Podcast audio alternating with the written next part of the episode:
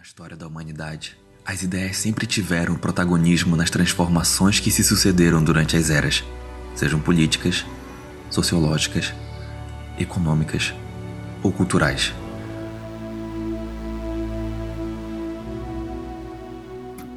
Boa noite, Neo Iluminados. Hoje a gente vai iniciar mais uma série de podcasts, né, aqui do Neo Iluminismo, mais uma vez voltado aos nossos artigos, né, que para quem não conhece, estão disponíveis no neoiluminismo.com, que é o nosso site oficial.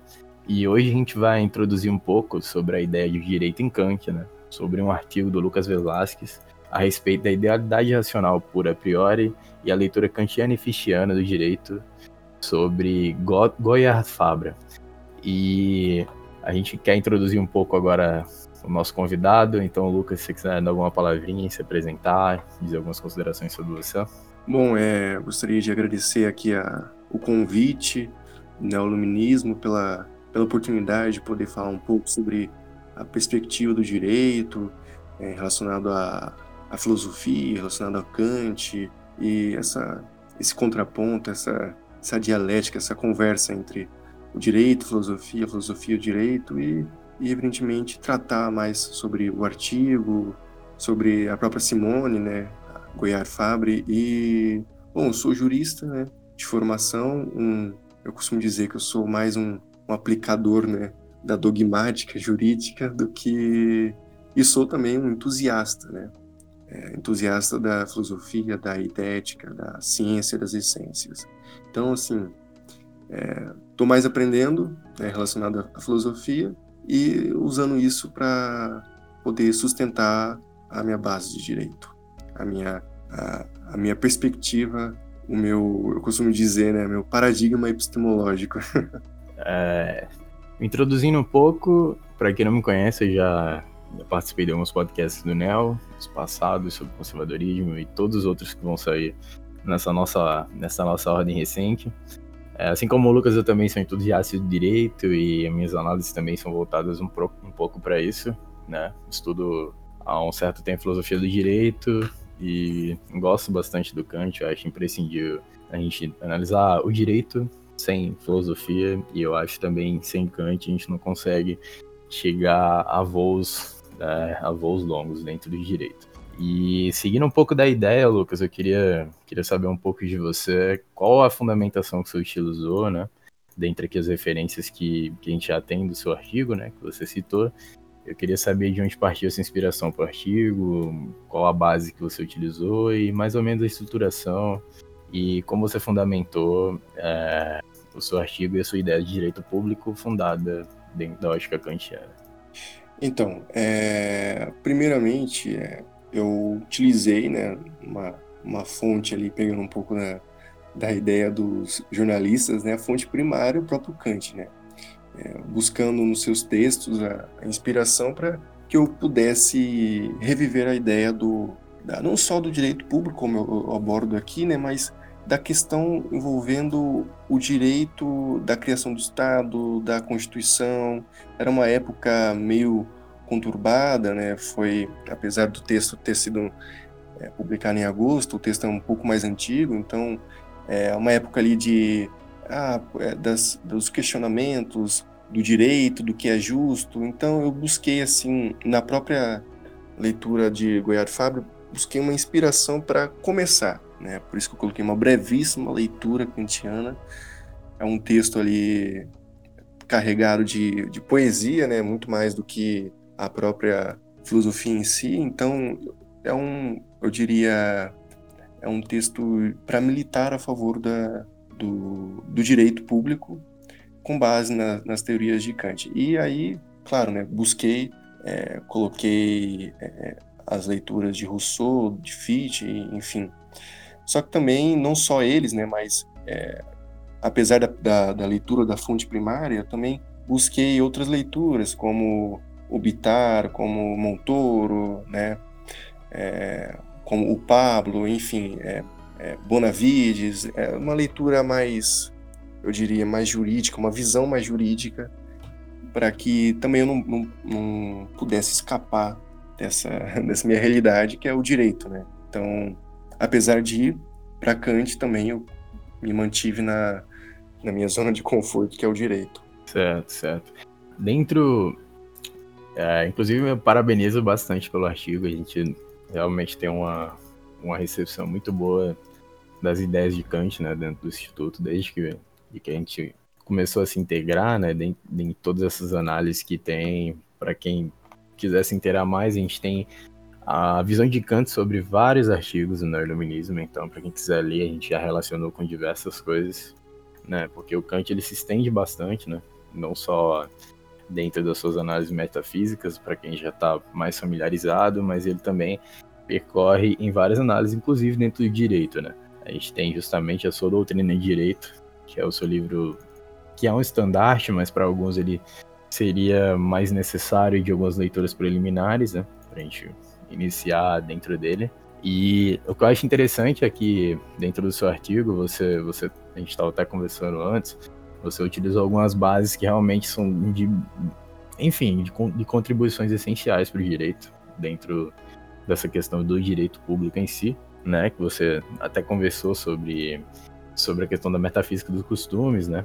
E aí eu queria saber de você como é que você é, teve essa leitura do Kant, como é que você, a partir do momento que você leu essa obra, que você relacionou e você fez essa ponte com algumas ideias dentro do ideário do direito público. Queria saber como é que você se utilizou disso, como, como isso como isso foi importante para você remontar isso a gente olhando para o espectro desse livro, como foi interessante você remontar essa teoria que você utilizou e tendo, tendo em vista dessa base né, que, você, que você adotou, sendo uma base kantiana para o decorrer do seu artigo. Então, é, a base toda né, que eu busco, que sempre busquei, é, é sempre a base da, da leitura jurídica. Né? Eu usei no, no, texto da Simone, na Goiás Fábio, coloquei o sobrenome dela, mas eu vou acabar falando Simone no, no decorrer do, do Discord, mas o peguei uma, uma base boa dessa questão filosófica mais, mais aprofundada na, na, Simone. E essa bom a minha base ela é é uma leitura assim não tem eu, assim, eu costumo dizer que é, minha base eu tive uma boa base durante a faculdade né relacionado ao direito à introdução do direito. Então é, Kant não foi um grande desafio relacionado ao direito, né? Evidentemente que o Kant é um desafio em si, né? Mas relacionado às questões de direito, é, eu tive uma boa base dentro, durante a faculdade. E essa base, desde a, das concepções da filosofia, né?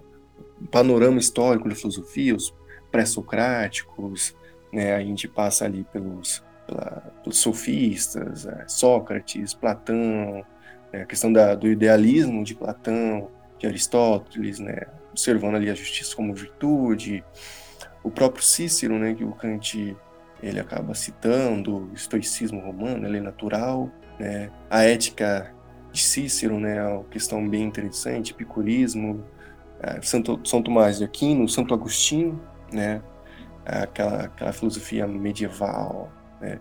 a justiça e dar a cada um o que é seu. E adiante, é, a gente chega ali no justnaturalismo. Então, toda essa base, esse histórico, né? a questão dos contratualistas, né? Rousseau, aí veio Hobbes. Então, essa, essa tríade também, apesar de não ter colocado, se não me engano, não citei Hobbes, né? Mas Hobbes também faz uma. Um, é, Kant faz um. Hobbes, Kant, Rousseau faz essa, essa tríade ali da, da questão do direito público, é uma questão mais contratualista também.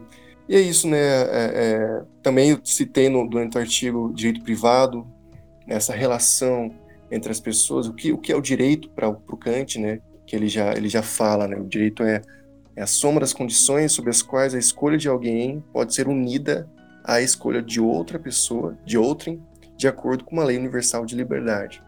Então, toda essa, eu diria, toda esse, esse, essa estrutura que foi construída ao longo da, da filosofia do direito nas cadeiras da faculdade é, me proporcionaram essa visão mais ampla, mais cosmopolita da, da leitura kantiana.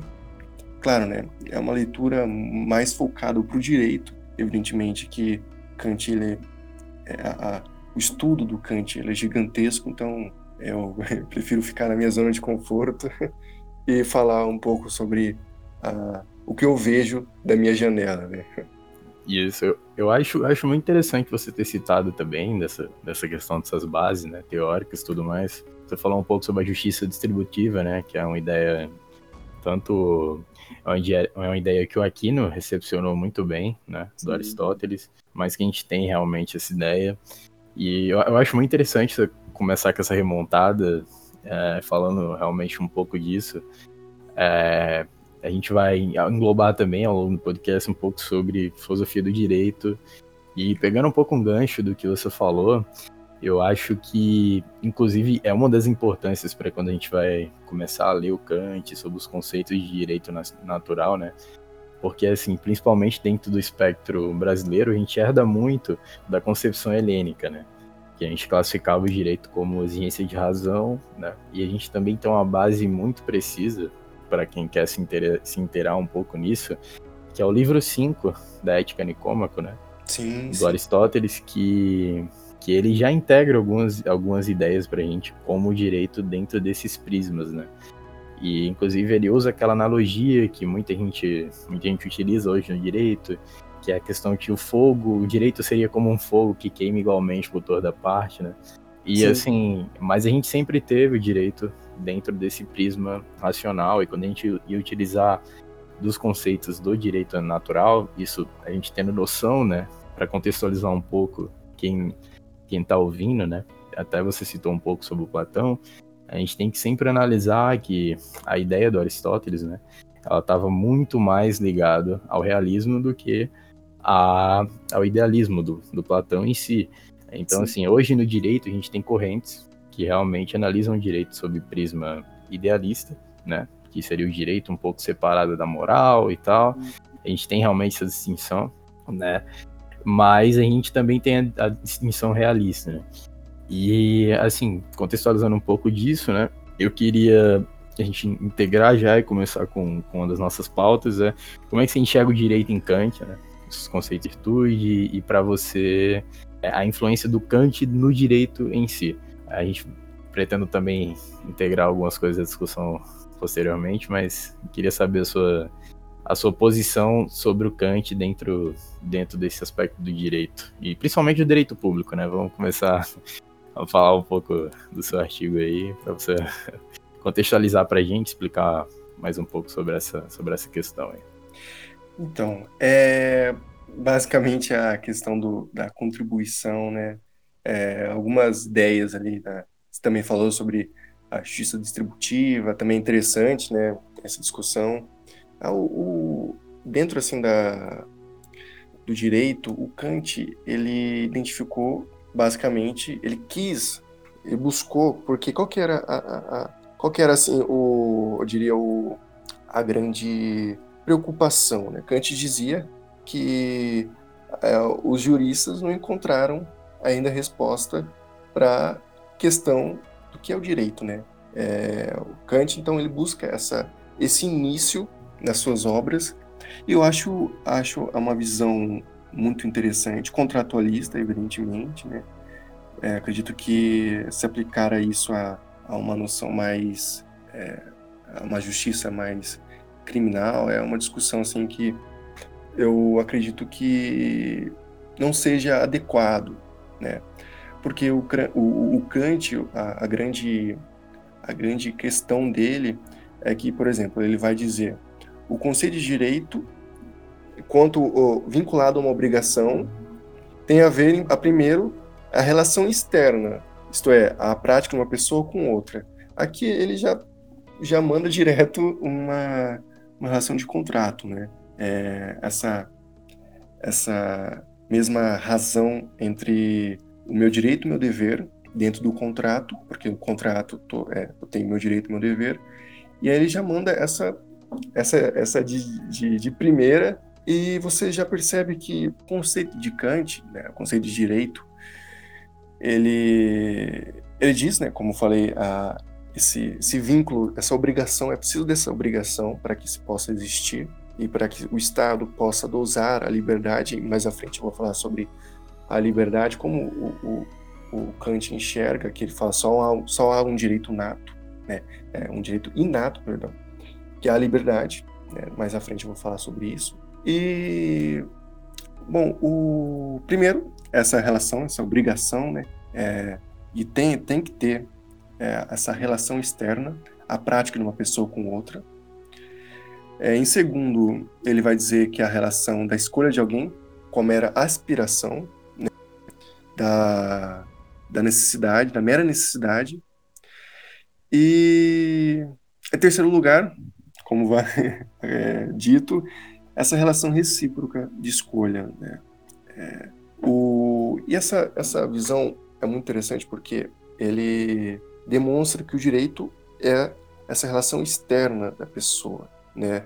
O, e aqui é uma questão mais do Estado, como o Estado vai poder contribuir e como o Estado vai controlar através da coerção, que eu vou falar mais adiante, exercer a coerção diante do princípio universal. Aí, aí eu vou começar com uma frase dele, que é qualquer ação é justa se for capaz de coexistir com a liberdade de todos de acordo com uma lei universal, ou se na sua máxima a liberdade de escolha de cada um puder coexistir com a liberdade de todos de acordo com uma, uma lei universal. Aqui já, aqui já vai contra o, o, algumas pessoas que dizem ah meu direito acaba quando começa o seu.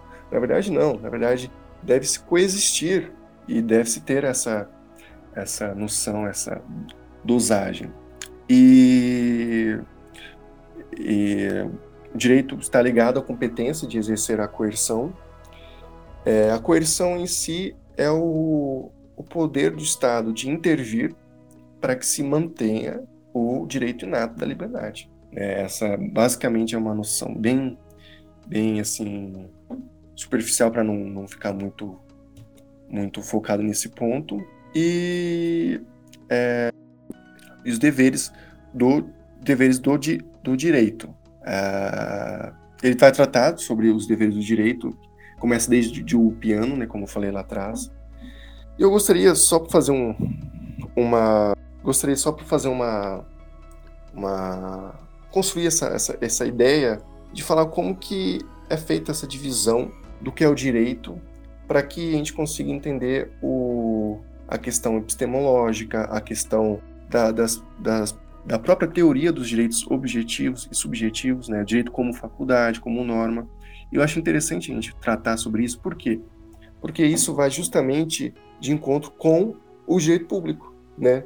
Porque quando a gente trata sobre o poder do Estado, porque o direito público ele é justamente isso, a como o Estado vai exercer o que ele precisa exercer, suas ações, a partir de uma Constituição Civil, que é como o Kant trata isso, Constituição, Constituição Civil, nossa Constituição Federal, né?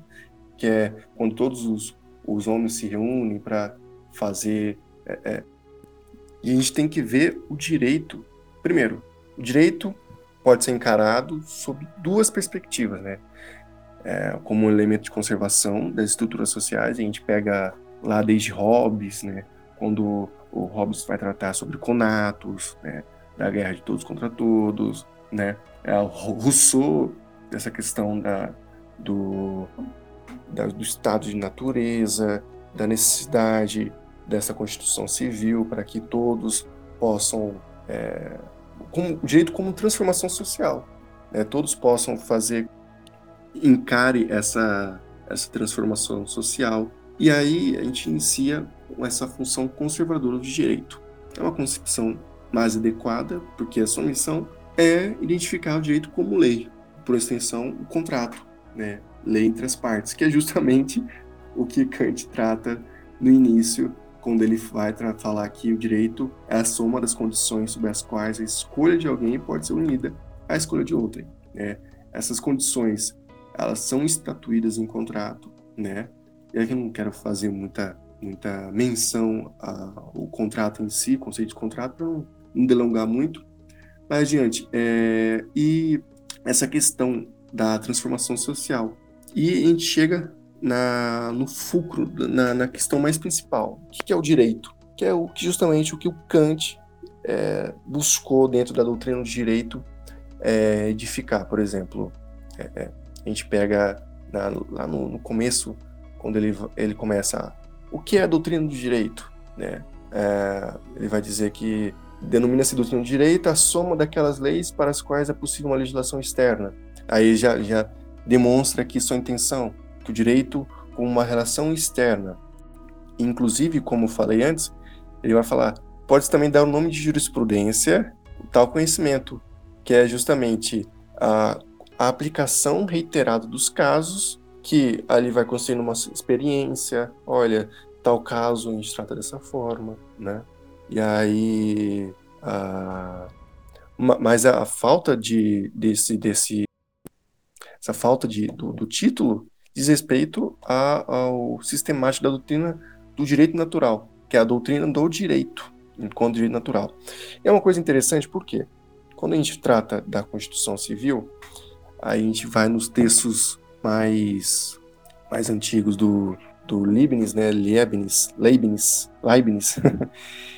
e a preocupação do, da, dessa construção do ordenamento jurídico, ela é uma preocupação que a gente pega, remonta lá desde Cujas, desde Domar, né, o aparelho das leis precisa obedecer a um plano e que as regras se encadeiam segundo uma ordem lógica.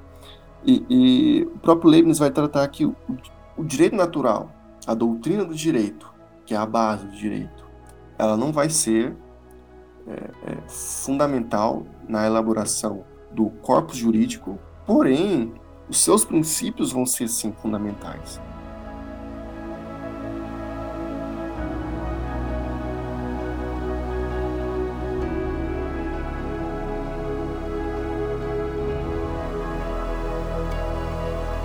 Então, a doutrina, o que é a doutrina? É justamente essa, essa visão do direito natural. Como falei para você, a doutrina serve como fundamentação, né? Para o jurista, na hora de fazer a própria jurisprudência, né? Que é, como falei, a soma das experiências, da soma das experiências na hora da aplicação do, dos casos, né? É para que não se ocorra, é, para que o, o jurista possa socorrer o próprio intérprete do, do direito, né, o jurista como intérprete do direito possa socorrer o juiz, aplicador da lei, e a, essa doutrina servindo-se como uma fonte de direito, que é o que ele busca dizer aqui, ela, o direito natural, né, a doutrina do direito natural, ela não vai entrar pormenorizada dentro da Constituição Civil, né? É, o Leibniz já trata lá na Nova Métodos que somente os princípios vão ser integrados nisso, né? Então, enfim, o que é o direito? O que é a doutrina do direito? Ok, o que é o direito? É justamente essa relação externa, né? A soma das condições sobre as quais a escolha de alguém pode ser unida a pode ser unida à escolha de outrem. E continuando, uh, o princípio universal do direito, né? Uh, essa lei universal que a lei universal qual seja, ela age externamente, de modo que o livre uso do seu arbítrio possa coexistir com a liberdade de todos. Ou seja, essa busca da liberdade, por isso que o Kant vai falar aqui, a liberdade é um direito inato, né? Essa liberdade de todos, de acordo com a lei universal, a liberdade inata, um direito inato, é verdadeiramente uma lei que me impõe uma obrigação, mas não me impõe uma expectativa de direito, né? É muito mesmo uma exigência, né? É, no lugar disso, a razão diz apenas que a liberdade está limitada às condições em conformidade com as ideias. É, é, adiante, vamos falar sobre agora direito de exercer a competência de exercer a coerção. No direito temos esse, esse termo competência, né? Que é basicamente a, o poder que o determinado ente tem para exercer aquela, aquele determinado, aquela determinada atividade com o fim de. Então, por exemplo, competência do juiz é julgar. Então, ele tem um poder com o fim de julgar. Qual é o fim de julgar? Para que se possa e alcançar, enfim, a, a temida, a, a, tão, tão, a tão, como fala, tão esperada paz social. A resistência disso dentro dessa, dessa, dessa noção do, do direito estrito, ele, ela é também uma forma de a gente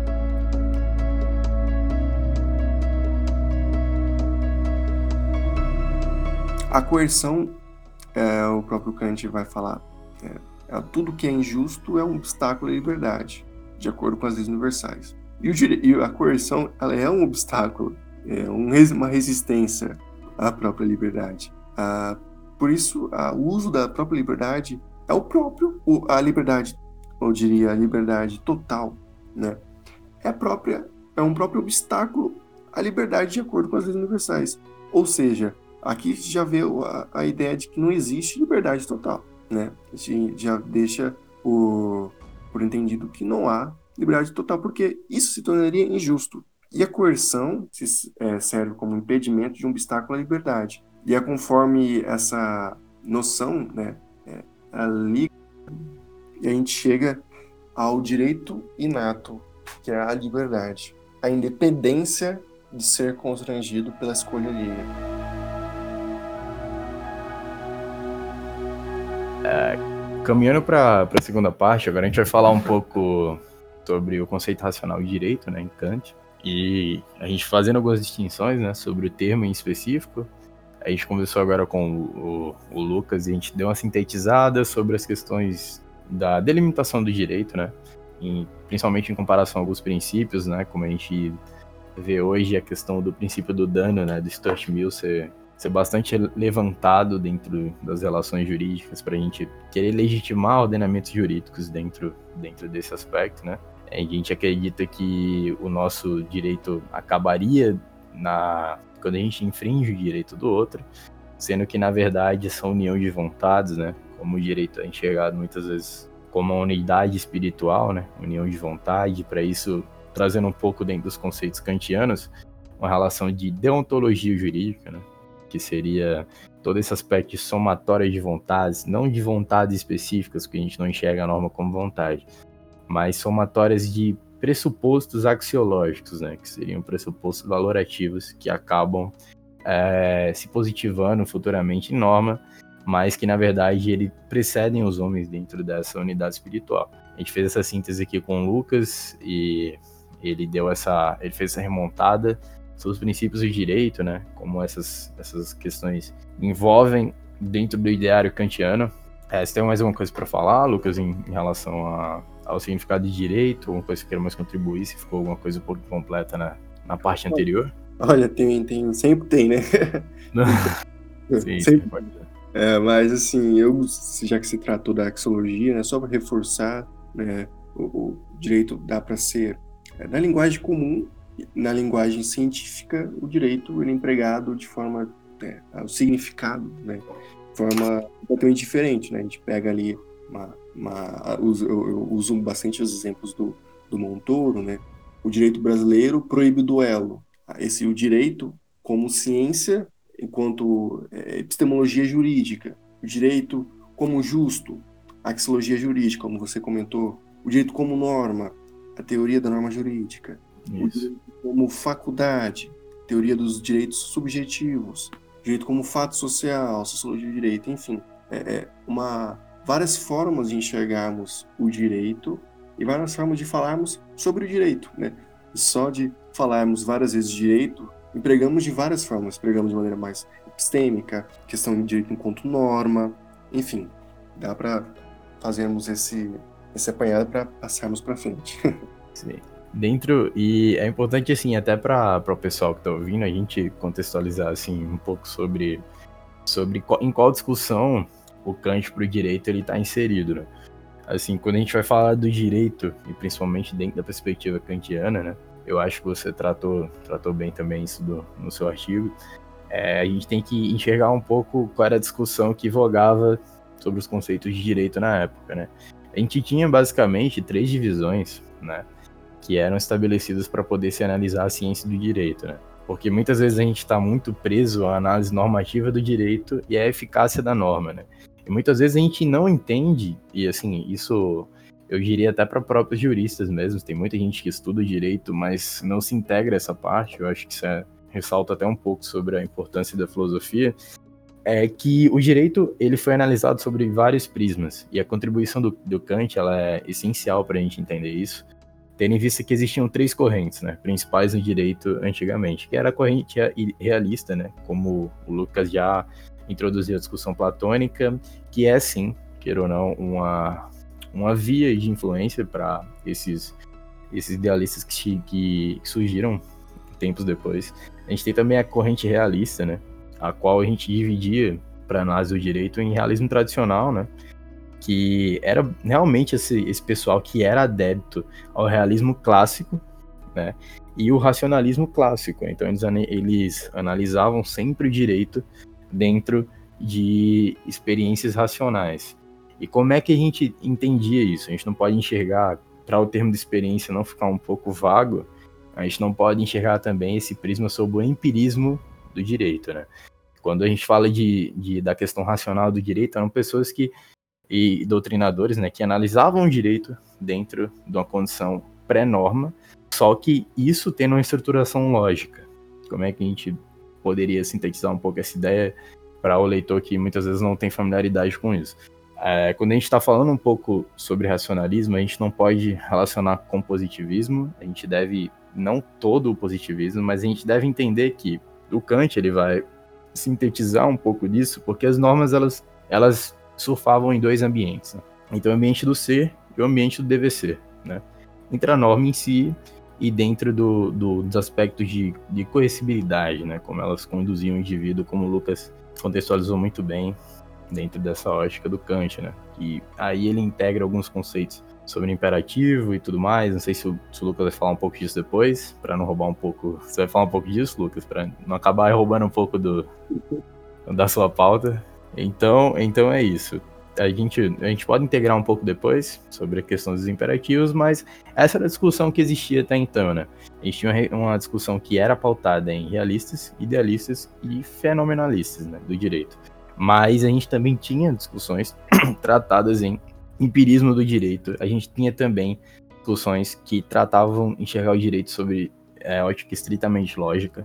Né? O Lucas citou o Leibniz, e o Leibniz ele tentou, inclusive, é, enxergar o direito sobre formulações. Né? Ele tentou enxergar o direito sobre algo que muita gente não, não, não sabe, mas sobre fórmulas. Né?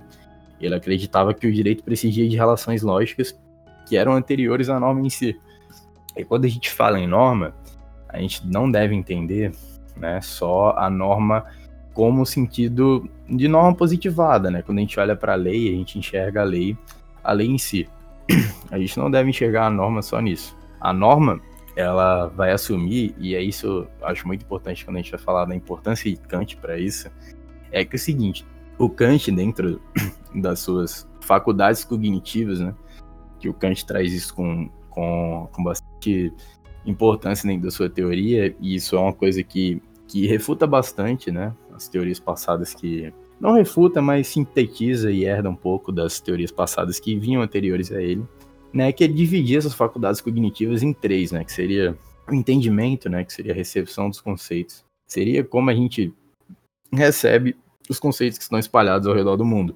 E esses conceitos e, e, regras, eles podem ser distribuídos em fontes, assim, das mais diversas possíveis. Então, quando a gente vê, por exemplo, as relações familiares, seria um exemplo, e a gente sempre recebe, né, como uma das nossas primeiras faculdades cognitivas, seria o entendimento.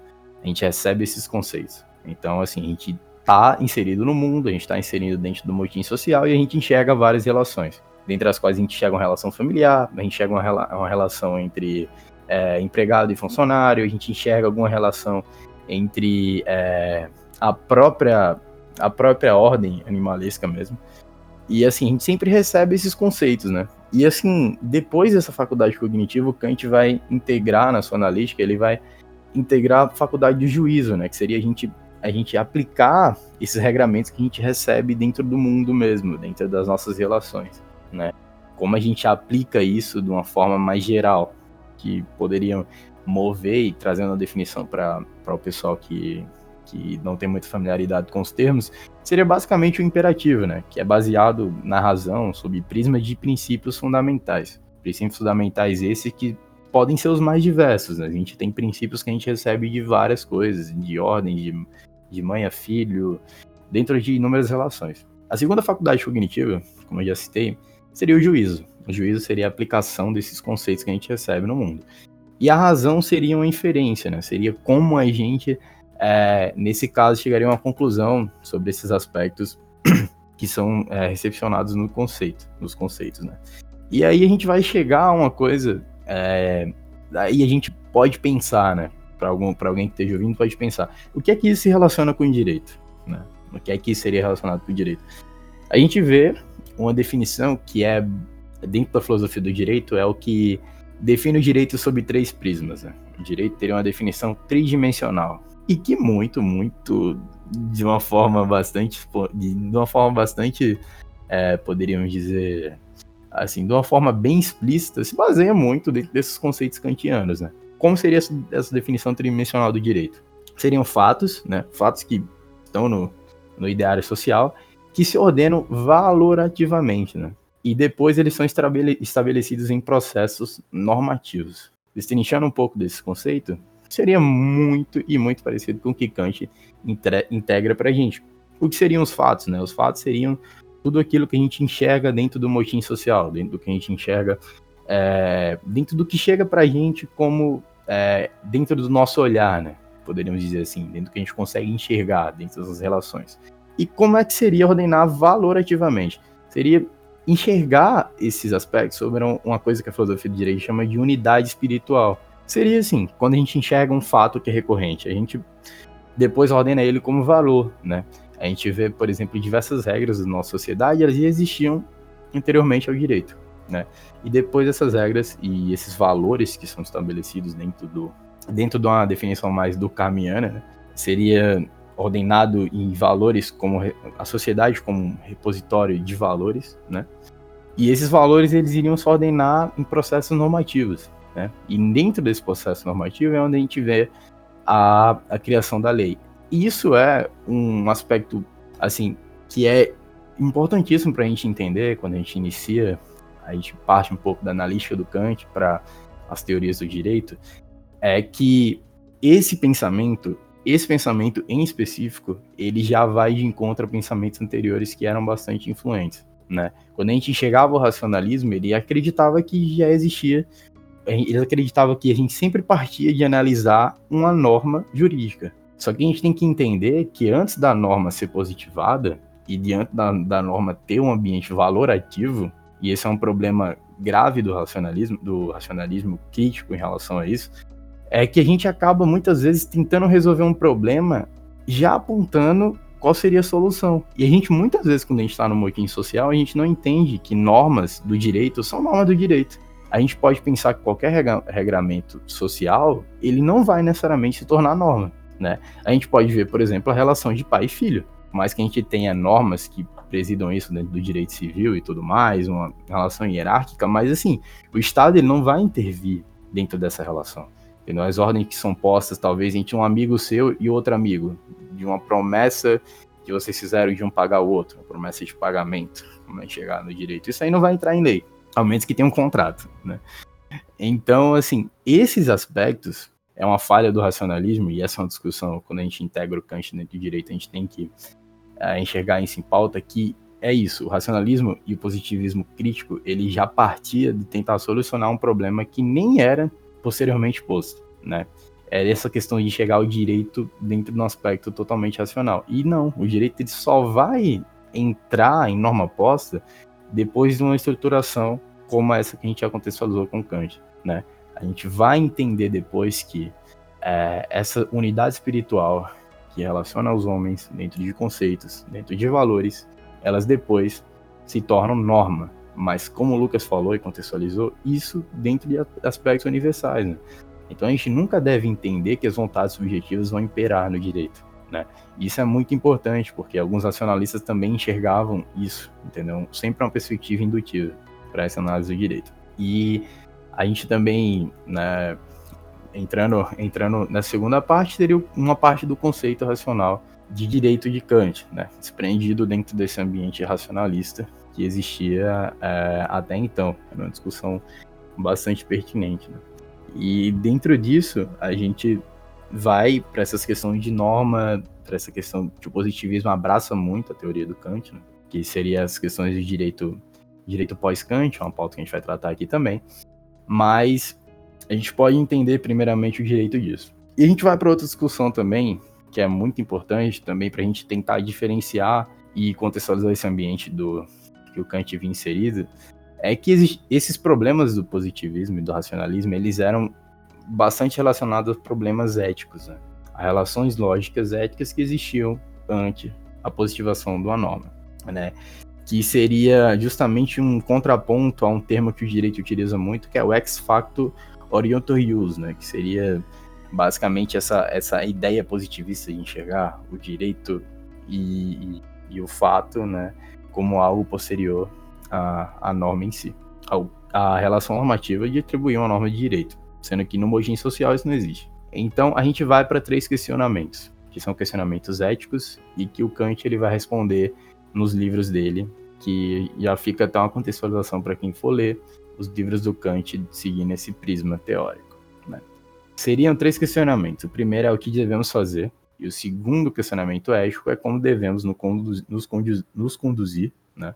e do que vale o homem no plano da conduta. Seriam os três questionamentos éticos mais pertinentes. E aí o Kant vem para esse primeiro questionamento na crítica da razão prática, né? Que seriam questões sobre o como eu devo fazer e como eu devo me comportar como homem. E isso é uma questão que também, como o Lucas falou, é influenciado bastante na, na metafísica dos costumes também, né? Mas essa é uma das primeiras, das primeiras soluções que o Kant vem é, trazer com a sua teoria.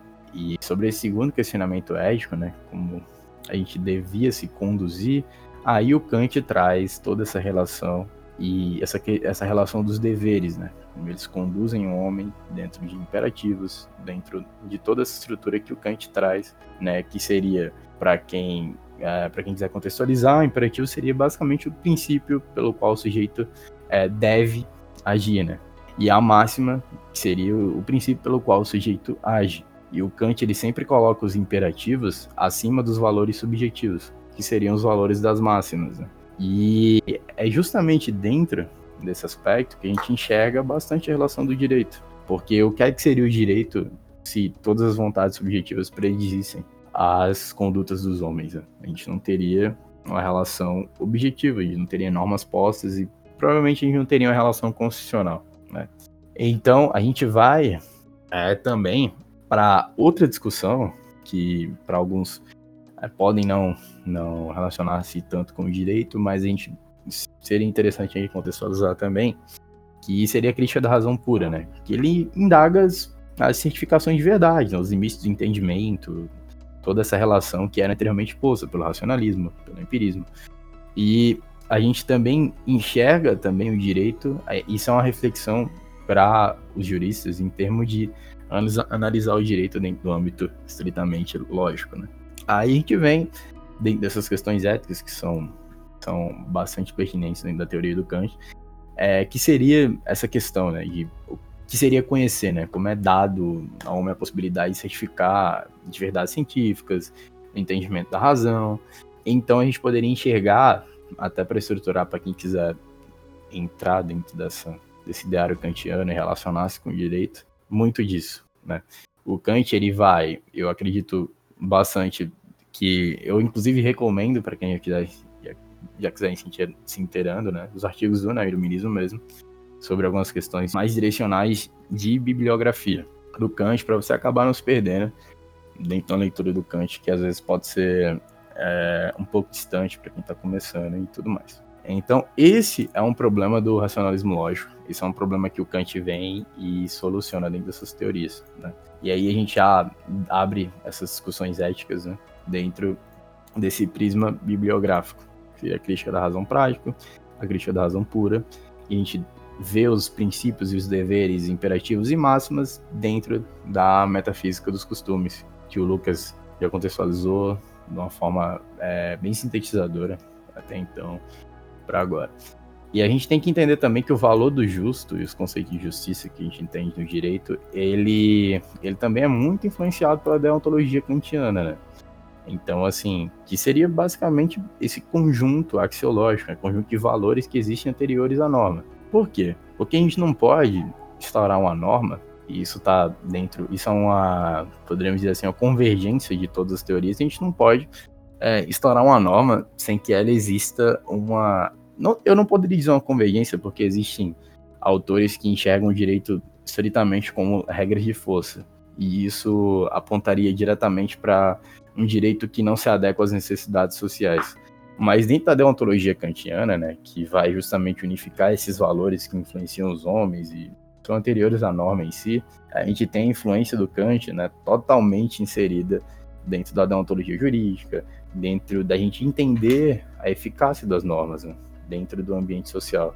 Porque uma norma ela não pode é, necessariamente ser estritamente uma regra de força. E cabe esclarecer aqui agora que para alguns neocantianos, né, que poderiam se dizer positivistas, mas que bebem muito da, juri, da concepção jurídica do Kant, como Hans Kelsen, essa questão do direito como regra de força e a coercibilidade é necessária. Mas gente, o Kant também acredita nisso, né? Ele acredita dentro desse aspecto como regra de força. Mas o direito ele não é estritamente uma regra de força. Ele não pode ser, ser imposto dentro e não obedecendo a exigências axiológicas, né? exigências de valores. Né? E assim, alguns autores também vão, vão integrar mais isso. Mas contextualizando basicamente quais seriam as discussões a respeito do racionalismo de Kant, seria muito interessante a gente analisar Kant dentro desses prismas. Para a gente começar uma leitura dele, para a gente, né, a gente sempre ter noção que essa era uma discussão bem majoritária que tinha até então. Uh, entrando, entrando agora, você quer contribuir com alguma coisa, Lucas? Eu tomei, eu tomei um pouco de espaço. Que...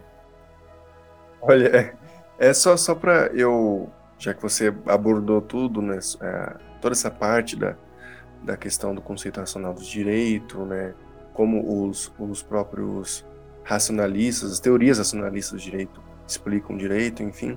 Só para dar um, um, gancho aqui, é, eu, eu falei sobre que é, essa noção do direito público, da Constituição Civil, desse, desse contrato lá no comecinho, ah, é uma questão mais civil, ah, né, que se formos entrar para a questão mais criminal, é outra discussão.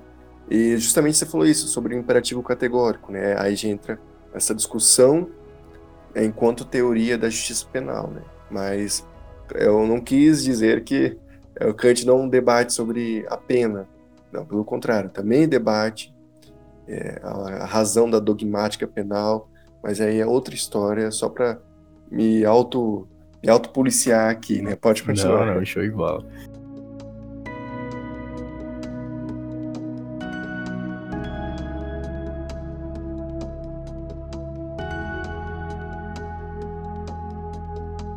Então a gente, a gente passa um pouco dessa pauta, né? A gente vai, vai entrar um pouco no, no direito pós-Kant. Então, né, assim, no, no direito pós-Kant a gente tem, né, como, como o Lucas inclusive falou, a gente tem influência do, do Hans Kelsen, né? Eu acredito que seria uma das maiores influências pós-Kant, né?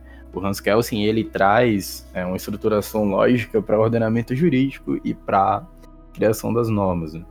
A gente tem com a gente tem com Hans Kelsen, né, toda uma herança teórica que o Hans Kelsen sintetiza muito bem. Eu acho que muita gente acaba é, às vezes comentando e chegando a um aspecto positivista que eu particularmente não, não gosto dentro do que eu já li até hoje, que seria justamente enxergar o positivismo dentro de estrutura necessariamente racional. E o positivismo não é uma estrutura necessariamente racional, é uma estrutura necessariamente lógica, né?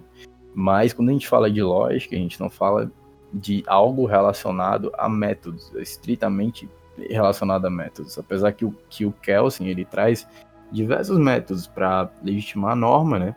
E para legitimar ordenamentos jurídicos também. Né? E, e posteriormente também ele envolve, sobre essas teorias de direito, ele envolve é, também as questões relacionadas a antinomias jurídicas, que não, vou, não vamos entrar aqui para não. porque é um assunto um pouco mais, mais complexo, já vai surfar um pouco no positivismo analítico e já é uma, uma questão que estaria até outro podcast, na verdade. Mas a, a, a, gente chegando a dividir a, a filosofia do direito, né, para a gente entrar nessa, nessa parte de direito pós-Kant. A gente tem uma parte geral da filosofia do direito, para quem quiser se integrar na área pós-Kant, para quem está tá nessa, nessa, nesse âmbito jurídico, né? Seria uma parte geral que seria a ontognosciologia jurídica, né? Que seria como a gente conhece os objetos e como a gente vai atribuir aspectos normativos a ele, né? Isso que vai acontecer dentro dessas estruturas que a gente já apontou anteriormente, né? Que o Kant influencia bastante, influencia a definição tridimensional de direito, influencia todo esse aspecto é, que poderíamos dizer assim, a priorístico da norma, né? A gente não vai enxergar a norma só depois dentro de como a gente aplica ela e se ela realmente tem eficácia. E a ontognosciologia, ela realmente é, é isso, né? O estudo crítico da realidade, a compreensão conceitual, né? É a unidade integrante de elementos. A gente chegar justamente valor, norma, fato, né? Conceitos históricos culturais, né? Essa é uma das primeiras partes, uma parte geral do, da filosofia do direito. E a gente também tem outras partes, que são as partes especiais, né? Que a gente chama de partes especiais da filosofia do direito, que é a epistemologia jurídica, né? Que o Lucas citou também, que é a doutrina da ciência, problema de vigência, valor lógico. Seria basicamente a, a estruturar o direito, né, dentro da questão da ciência jurídica. Que para quem quiser se integrar, o direito é ciência.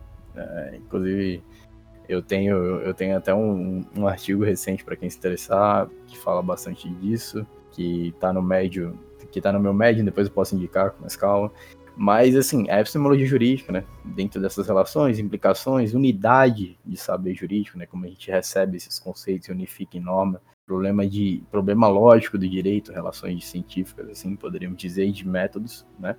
A gente tem a deontologia jurídica, que aí a gente tem uma expressa e gritante influência do Kant para a gente integrar os problemas do fundamento do direito. Então, para quem quer estar tá se integrando quer estudar a fundamentação das normas, como nascem princípios e tudo mais, né? Dentro até desse aspecto público, como o Lucas, como o Lucas falou muito bem no seu artigo e tudo mais. A gente também tem outro, outra questão que a gente já poderia enxergar ela mais a posteriori, que é a questão da cultura, culturologia jurídica, né? Que é o, a questão da eficácia social mesmo, do direito, né? Como a gente integra as normas e após as normas positivadas, como elas são como elas são eficazes ou não dentro das suas aplicações na sociedade. Né? Então, a filosofia ela assume essas correntes, né? E como a gente já explicou, o Kant ele vem com as suas influências é, gritantes dentro do, do positivismo, né? Positivismo, isso dos positivistas que bebem da teoria kantiana, que são os neocantianos, e a gente enxerga isso muito no Kelsen, inclusive para o Lucas se quiser, quiser integrar alguma coisa, a gente vai enxergar isso no Kelsen em questão do silogismo, em questão do silogismo normativo, suas teorias de direito e como a norma é, ela vai ter uma eficácia, né? Como ela só pode ter eficácia se segue essas estruturas. Então, como, como já falei anteriormente, né?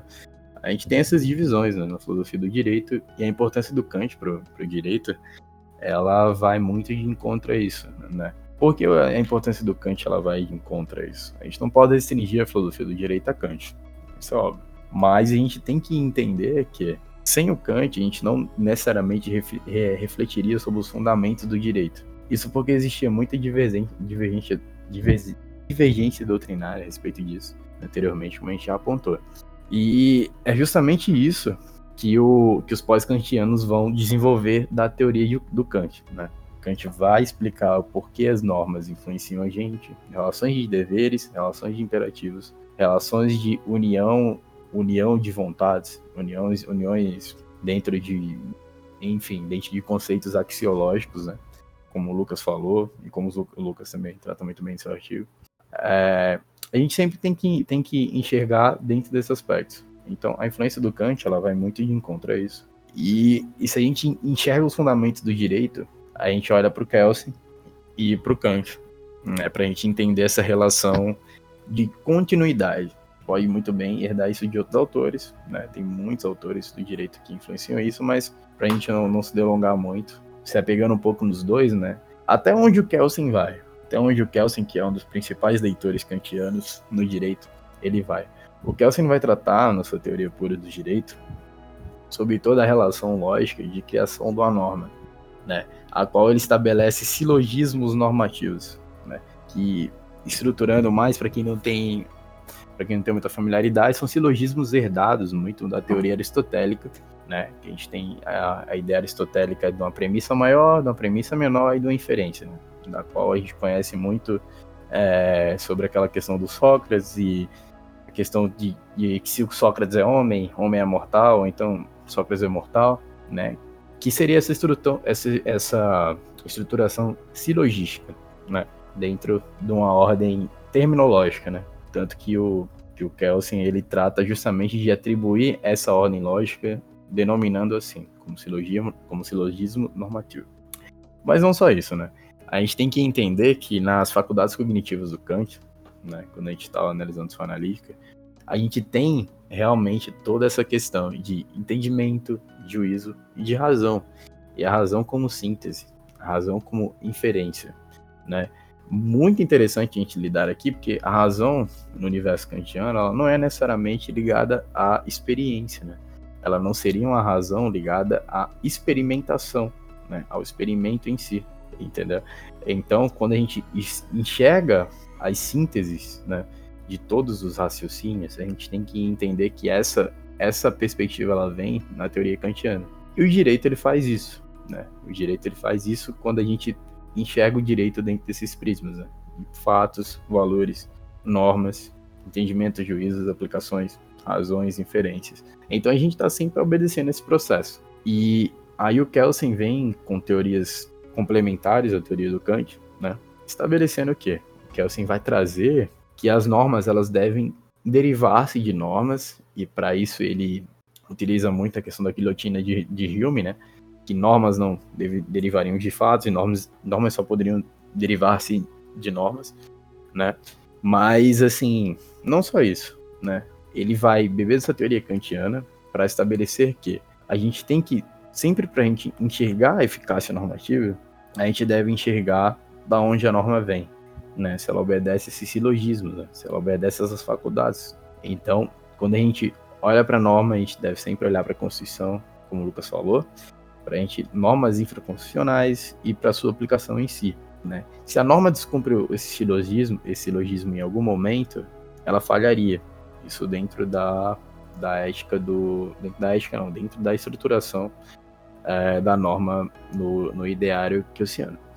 A gente pode estender isso em relação aos positivistas analíticos, né? Que tem o Norberto Bobbio e, enfim, alguns outros como o Del Vecchio e tudo mais. Mas, é, estritamente dentro dessa parte, para a gente não entrar muito nesses, nesses conceitos, seria isso. Então, quando a gente enxerga os pós-kantianos, eles, eles foram com essas teorias para outras questões mais específicas. Aí você tem o Kelsen com os ordenamentos jurídicos, você tem o Norberto Bobbio resolvendo as antinomias jurídicas. Você tem é, essa extensão do conhecimento kantiano. Então, quando a gente fala de direito na natural, quando a gente fala do direito como condições anteriores e até posteriores à norma, né, a gente sempre deve enxergar o Kant como uma, uma variável imprescindível.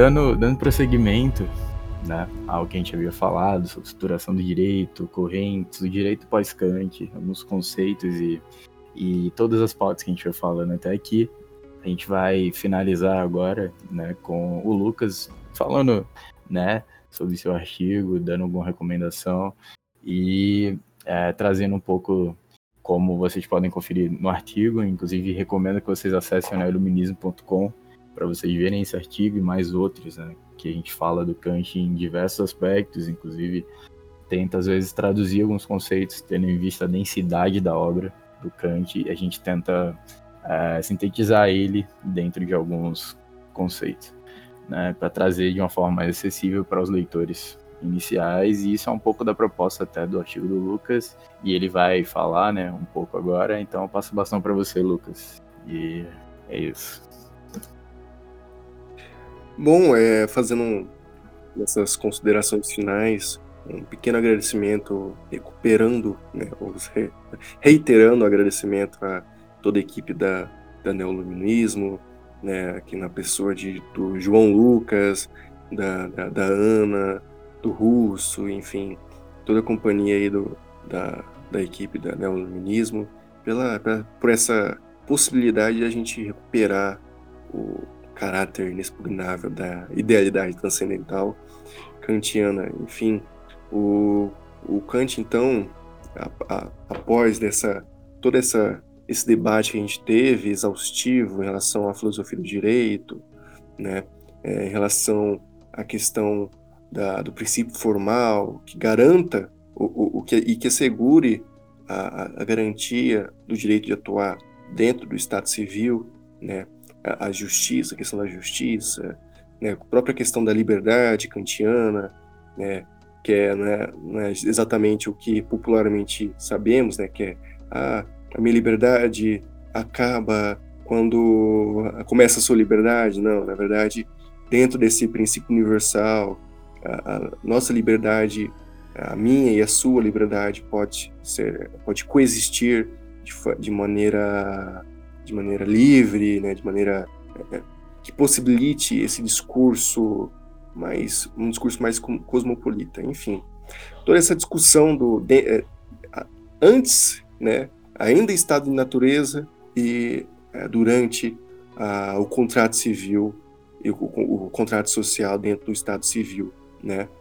E eu vou dar uma leitura para encerrar essa minha participação eh, relacionado ao texto que fiz em, no, no Dia do Filósofo, é, para um caráter inexpugnável da realidade transcendental, é, se vocês me permitem, um pequeno texto para recuperar né, a, essa visão, essas, essa recuperar todo esse clamor né, que o, o Kant quis produzir dentro da, da teoria a, da teoria racionalista dele, racionalista crítica dele.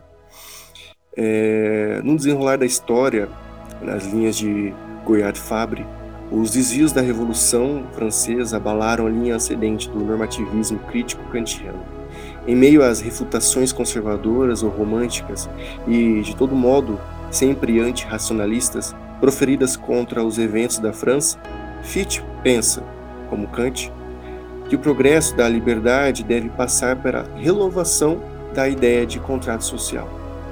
Mas logo Hegel condenará inapelavelmente as teorias contratualistas do direito público. A transposição funesta seus olhos de uma categoria do direito privado. Porá assim, seriamente em dúvida, a contribuição kantiana e, considerando que o descrédito da metafísica se acentua em seu tempo, enquanto avançam as ondas do materialismo e dos positivismos, ele parece assim dar o golpe de misericórdia na teoria racionalista crítica do direito.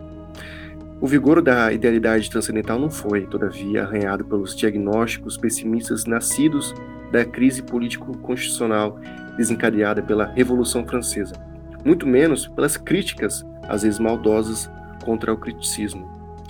A racionalidade normativa prática, erguida uma vez mais contra o torpor da razão dogmática em suas construções triunfantes, permite pôr em evidência uma ideia à qual os homens não podem renunciar sem perder a humanidade, a saber, que a exigibilidade da paz mundial tem sua fundação última nos poderes e também nos limites da razão pura prática.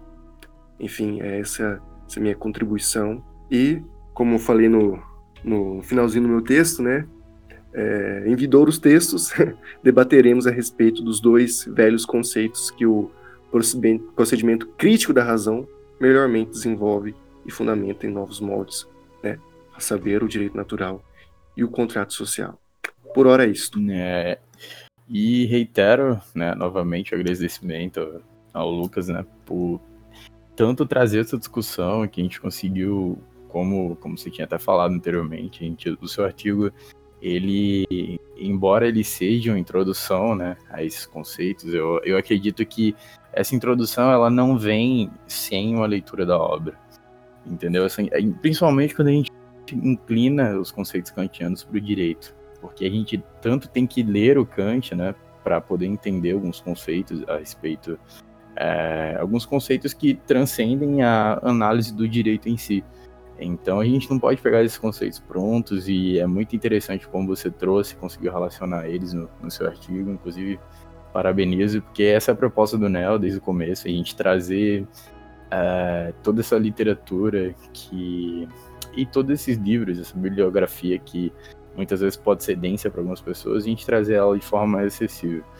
E o seu segue muito esse, esse, essa ideia e, enfim, a gente tem um apreço enorme por isso. Então, agradeço por trazer. O que a gente extraiu dessa, dessa conversa vem muito disso mesmo, da, dessa leitura, dessa é, interdisciplinaridade que a gente consegue, às vezes, relacionar conceitos filosóficos com o direito em si.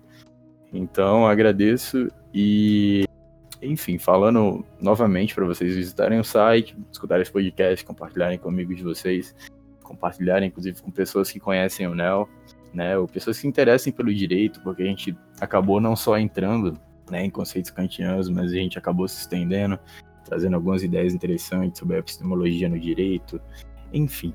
Resumidamente, tá aí para trás, caso vocês queiram ver, e eu queria também agora aproveitar para fazer uma introdução de outra pessoa que é membro do Neoiluminismo né? e que já, enfim, está conosco aí na coordenação de diversas coisas, diversos setores do Neo. E, enfim, agora eu passo a bastão para Ana, né? Ana Marques, que, enfim, é peça conhecida aqui do Neo. Muita gente conhece o Neo também. Ela vai falar um pouco é, de algumas linhas de pensamento do Kant e apresentar né, e jogar um pouco para um conteúdo que ela vai produzir futuramente. Então, Ana, você está me ouvindo? Oi. Então, eu nunca apareci aqui em podcast, eu nunca coloquei minhas caras aqui. Então, para quem não me conhece, né, eu sou a Ana, como o João falou, eu tô ajudando na coordenação do NEL esse ano e é, eu vou falar um pouquinho sobre o lugar do direito na filosofia moral, direcionando para um texto futuro que eu estou produzindo, que pouca gente sabe dessa nova linha de pensamento, né? Porque na história da recepção da doutrina do direito em Kant, é, formaram-se duas linhas que são comumente conhecidas, né? É, em relação à filosofia moral kantiana, que são as linhas é, que são marcadamente alemãs e italianas. Então, a linha alemã, ela entende que a filosofia do direito em Kant, ela é uma extensão da filosofia moral dele e a italiana, ela tem que a doutrina do direito em Kant não tem a ver com a filosofia moral, que tratando-se de considerações, né, sobre normas, normas técnicas, é, na manutenção do Estado como fontes de leis positivas e não em relação à filosofia moral. Só que recentemente se formou uma linha que é alternativa a essas duas, né? Que tem-se que é possível tratar a doutrina kantiana do direito como parte da filosofia moral sem que esteja implicada a redução ética. E essa linha se formou a partir da metafísica dos costumes, né? Que pouca gente sabe, mas a metafísica dos costumes ela traça sim uma distinção entre moral e ética. E comumente eu tenho visto muita gente confundindo essa coisa de moral e ética e falando que na metafísica dos costumes ele não separa, ele não divide isso, só que ele trata sim, sem dar muito spoiler, porque eu vou tratar disso num texto que eu estou produzindo para meio que clarificar essa ideia, como é uma coisa pouco conhecida e tal. E também queria falar que eu gostei muito de ouvir esse podcast aqui, que eu sempre fico só ouvindo, aí eu tô falando aqui agora. É, eu achei muito completo, meio que tive uma aula aqui desses dois, o Lucas Velasquez e o João Lucas, são muito bravos nessa aula, nessa área de direito. E queria falar também, parabenizar pela relação que o Lucas colocou, né? Okay. Que fez uma relação com o texto dele pro Instagram, no Dia do Filósofo, que essa autorização da razão prática pura é, é basicamente é, autorização como facultas morales generati, né? Ou licitude moral em geral. Ela se encontra enunciada naquilo que Kant chama de princípio universal do direito, que também foi tratado nesse podcast. Então, essa relação achei incrível. É isso. Então, uh, novamente agradeço também né, a Ana e recomendo que vocês fiquem atentos né, nas nossas redes sociais. A gente vai postar muita coisa, a gente pretende né, uh, continuar e seguir essa linhagem do Neo de produção que a gente veio fazendo algum tempo atrás. E é isso, no mais, vocês acompanhem, né, Diogo, nesse podcast. Quero agradecer a Ana, novamente agradecer o Lucas. E espero que em próximas oportunidades a gente venha falar disso. Espero que, que também a gente consiga relacionar bastante com o direito. Eu acho que o direito, ele, hoje em dia, inclusive, eu tinha até escrito um artigo sobre. É, eu acho que o direito vem pecando bastante, né, nessa, nessa ideia de se perder o seu plano eidético, né? O direito hoje em dia ele acaba se tornando bastante mecânico e se a gente quer revitalizar o direito e trazer ele para questões mais abrangentes, né? A gente vai poder fazer isso através dessa, dessa profundidade de conhecimento e eu fico muito agradecido por a gente trazer essas discussões, isso deixa o direito mais vivo e eu agradeço também até pelo NEL e pelo conteúdo que a gente gerou aqui hoje. Então,